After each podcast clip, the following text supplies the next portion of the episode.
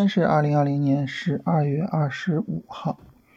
呃，我们看今天的走势啊，是一个大涨的走势啊，稍微低开，然后呢快速的拉升。那这种情况下呢，我们仓位实际上呃就应该就是很大一部分都进去了。嗯，昨天晚上的时候，我们跟大家做了一个直播啊，然后跟大家聊怎么去看这个强势板块，怎么去找个股。今天早晨呢，又跟大家做了一个直播，就是去聊怎么样实盘进行操作，怎么样比较就是耗费精力比较低，但是呢依然能够高效率的把我们的这个单子给做进去。那么我今天跟大家聊呢是用啊沪深三百 ETF 聊的。那么如果说按照我们这个今天聊的这个内容啊啊沪深三百呢就是在早晨啊大涨的时候啊，也就是十点四十的时候。那么就应该买进去了，啊，买进去之后呢，那么现在呢就是一个持有的过程。那这个买入呢，使用的方式就是我们经常说的这种突破买入的方式，啊，它不仅仅是一个呃相对来说比较有效的买点，同时呢，呃，它不太消耗我们的精力，啊，在很大程度上呢能够解放我们的时间，啊，让我们在把股票做好的同时呢，能够把我们的这个工作给兼顾了。啊，所以呢，我一直跟大家推荐使用这种操作方式，啊，当然如果说大家使用其他的买入方式啊，那么呃，你就应该按照自己的买入方式去做了，啊，当然总体上来说呢，就是昨天还有今天上午呢，那么整体上应该是一个买入的过程，那么后续呢就是一个持单的过程啊，就是持股待涨，呃，我们现在去看这个行情啊，首先第一个呢就是我们去看市场有没有可能向上突破。十二月二十一号的高点啊，向上突破这个高点呢，底部就正式的确认了。那么第二步呢，就是看三四五零啊，我们说了几个月的三四五零有没有可能最终被向上突破过去？如果说市场最终向上突破的话，那么这个时候呢，就是很有可能是一波大涨的走势啊，非常非常值得我们去期待啊。所以这个时候我们就拭目以待啊。然后后面呢，这个。有足够利润了，你去设平保啊，然后呢，使用三十分钟去做一下推损啊，尽可能的把行情拿一拿，看有没有可能吃到一个比较大的利润。嗯，这一波行情和前面不太一样啊，前面呢就是，呃，我们在十二月十一号前后啊，就是上周这一波上涨啊，我们在做的时候呢，摆明了就是做反弹的啊，当然这一波呢。因为是一个日线下跌 N 没有跌下来，所以这个时候我就不是做反弹了啊，我是奔着正式的上涨来的。那这种情况下呢，我的止盈可能就会慢一些，当然我的仓位也会大一些。然后呢，呃，我就会想，我尽量的持有，看能不能拿一个比较大的利润啊。所以，嗯，这种情况下就是后续的仓位处理啊，那么就是在做好被动出场的前提下啊，尽可能的去持有股票。啊，我一方面使用止损、平保、推损这些手段去保护我的单子，但是另外一方面呢，尽量的给行情波动空间，尽量的去持有这个行情，尽量的去多赚钱。啊，这是总体上我们对于这个后续行情的这个处理思路。啊，那么因为今天是买入的时间，所以啊，最后再就说还是跟大家聊一聊买入这件事情。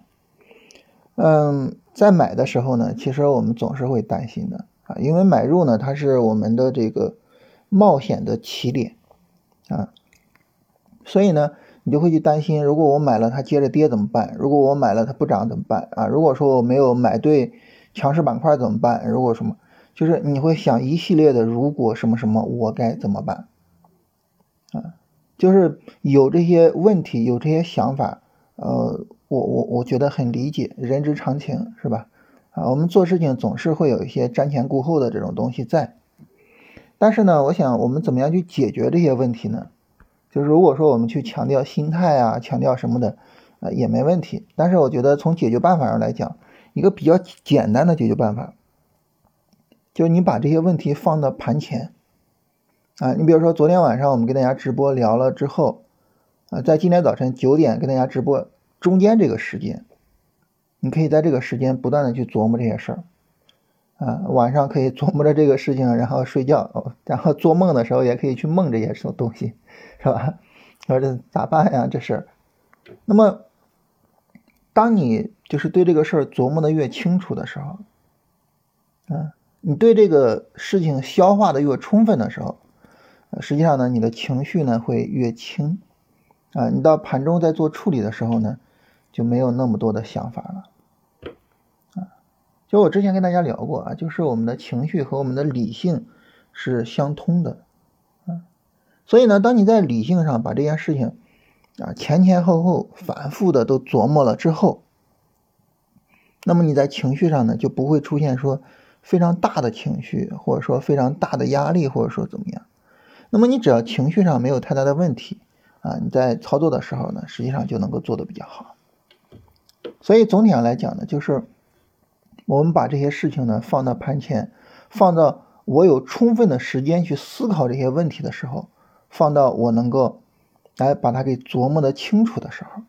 然后呢，在盘中在具体做操作的时候，我不要再给自己这些情绪的压力了。那很多时候呢，我们在做股票的时候，就之所以在盘中买啊，不敢买啊，呃，低位的时候不敢买，是吧？害怕继续跌。拉起来不敢买，害怕追高，就总之就是什么情况下都不敢买。就之所以会有这个问题呢，嗯，我觉得很大程度上是因为啊，我们对这些问题的考虑不够清楚。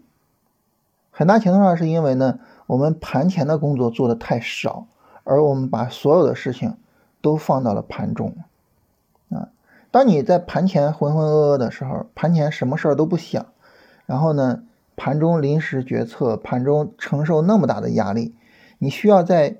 一瞬间或者在几秒钟之内就需要做这么重大的决策，这个时候压力就会比较大啊。当然反过来啊，那么从周二那个暴跌你就知道啊，如果再有一根阳线一根阴线，我就需要去买。然后呢，昨天这根阴线收出来，你知道我要去买啊。然后晚上再去琢磨说，如果说要是再跌怎么办呀？如果说什么怎么怎么办呀？哎，你所有的这些你都提前都琢磨清楚了，啊，你做好了这个心理准备，啊，那么这种情况下呢，啊，我们在盘中的时候呢，就能够，呃，就是把该做的操作做到位了。所以这儿要跟大家强调的是什么呢？就是想跟大家强调的就是，我们尽可能的把点鼠标之前的工作在盘前做好它，啊，不要把所有的事情都堆到盘中去做，包括为什么这个昨天、今天连续跟大家开两场直播去聊这些事儿呢？其实也是希望帮助大家把这些工作做好，帮助大家减轻盘中的压力。啊，说白了就是，呃，我们体验一次，就是有章程的，啊，有规则的操作是什么样的，我们很自然的呢就能够去接受这个东西。你可能会觉得，就是说突破进场可能不够理想，或者你觉得就是我的其他的交易方法不够好，这些都没关系。但是呢，按照流程、按照章程做交易的这个思想，我觉得它永远都是会对我们有帮助的。所以呢，也是希望大家能够，嗯，再好好的听一下这两期节目的直播的这个回放啊，这个直播的回放我们都放在龙回头战法里了啊，大家搜索龙回头战法就可以看到。啊，我刚才专门去看了一下啊，呃，昨天晚上的回放已经上传上去了啊，那么今天早晨的回放呢，可能还要再等一下。啊，当然我们总体上也会传过去，然后呢，振兴呢这些回放呢也都给大家开了试听，啊，就是你不需要交钱就可以去听。啊，我我我我们做这两个直播也好，这个给大家回放也好，不是为了逼着大家去买龙回头战法啊，几十块钱的事情，而是说希望。真正的希望就是通过我们这一次操作的演示，让大家认识到，就是其实交易的绝大部分的工作，我们都应该在盘前去完成。其实呢，交易可以按照一个呃流程化的方式，然后以非常非常小的精力消耗去完成。啊，其实交易呢，它可以和我们的工作和我们的生活并存，啊，它可以对我们的工作对我们的生活没有任何的负面影响。而在这种情况下，如果说我们的交易最终是获利的，是赚钱的，哎，它反过来呢，会对我们的生活有正面的影响啊！我是希望通过就是这些内容吧，给大家传递这样一个观念啊，那这是今天跟大家闲聊的话题啊，因为后续呢就处理单子的事情啊，所以呢行情上可聊的不是太多啊，就这么一些话题。然后呢，这个看一下大家昨天的问题啊，有朋友问是在哪儿直播的？大家在那个喜马拉雅里边呢，你看到喜马拉雅的 APP，它上面有很多项目，你往后拉，耐心的往后拉，因为比较靠后有一个商业财经啊，你商业财经点进去，然后呢每天的直播都在里边啊。那么后边呢，我可能每周四会跟大家直播一下，或者是不定期的直播一下。一般直播之前我都会跟大家说一下，你就在那里边找就行。啊，有朋友问永辉超市什么时候能够起来？这个首先啊，就是我们没办法去预测后市啊。大家知道，我们做龙回头呢，就是做强有力拉升的弱回调。像永辉这种持续下跌的这个股票，我们肯定是不做的啊。所以这种情况下呢，就是说我我没办法讲，就是永辉到底什么时候能起来啊，讲不好。再一个呢，就是超市这种商业模式，嗯，大家也知道，前面这个社区团购的时候，基本上市场形成了一个比较一致的意见，就是。社区团购这个事情对于超市的影响是非常非常大的，啊，就是在很大程度上呢，就是永辉超市的它的优势啊，会在社区团购的冲击下，会在那些比如说线上的生鲜呀或者什么的，就在在这些冲击下，它的优势荡然无存。那这种情况下呢，它就会是一个很大的问题啊。它不是说现在这个走势的问题啊，也不是说它的市盈率或者什么，而是它的。商业前景，就超市这个东西的商业前景，未来它是什么样的啊？这个事儿是很值得我们去思考的啊。然后有朋友说这个他是文科生啊，然后第一次听股票啊，那么这个就是问也是问说怎么去看直播啊？这个直播呢我们已经过去了，大家可以到龙回头战法那个专辑里边去看直播后的回放。然后我我说一下这个文科生理科生这个啊，嗯，我我不知道为什么就是网上的人比较喜欢搞对立啊，我们见到的比较常见的就比如说男女对立，然后南方跟北方对立是吧？然后呢，这个文科生跟理科生的对立啊，照股票上呢还有技术分析跟价值投资的对立，我不知道为什么，就是可能就是对立，然后呢有个标签，然后大家。更容易的去区别还是什么？我不太清楚，嗯，但是我不太喜欢这种对立的方式。大家知道，我们龙回头战法本身就是在融合，呃，基本面和技术分析，啊，那么我自己呢，其实我也是文科生，啊，我不知道大家会不会觉得我成天跟大家讲什么逻辑啊，讲什么讲就是讲方法的时候一二三四什么的，就觉得我是理科生或什么，其实我是文科生。啊，我在高中我也是学文啊，然后呢，读大学的时候是读的是经济，啊，当然经济学里面用到大量的数学啊，就是这些东西呢，我觉得没所谓，没所谓，你是文科生还是理科生都无所谓的，啊，其实对于我们做交易来讲呢，我我还是那个观念，就是在龙回头战法里边我也提那个观念，就是你一定要知道你自己的优势是什么，然后呢，你。去想我怎么去发挥自己的优势，呃，我觉得这一点是非常重要的，啊，你就像有朋友呢，他的比较擅长的就是短线进出，啊，那我怎么去发挥我的这个短线进出的优势呢？啊，有些人比较擅长的就是逻辑思考，那我怎么去发挥我的这个逻辑思考的优势呢？是吧？然后呢，有些人说，那我可能觉得我我我也没有什么什么特别的优势。啊，文科生也好，或者什么也好，啊，但是你比如说你是做什么工作的，你对于你们这个行业了解吗？你们这个行业它的前景是如何？然后这个行业有什么股票是，呃，就是有什么企业它的未来是有发展的，我们能不能买这家企业的股票？对吧？就是，嗯，我我们往这个方向去想，啊，往这个方向去想。所以，我我我我不太喜欢就是给人贴标签啊，我我比较喜欢的是，我们想啊，我作为一个普通的投资者，我具有什么优势啊？我有什么地方是比别人要好的啊？然后我怎么把它给发挥出来？我觉得这个是比较重要的。然后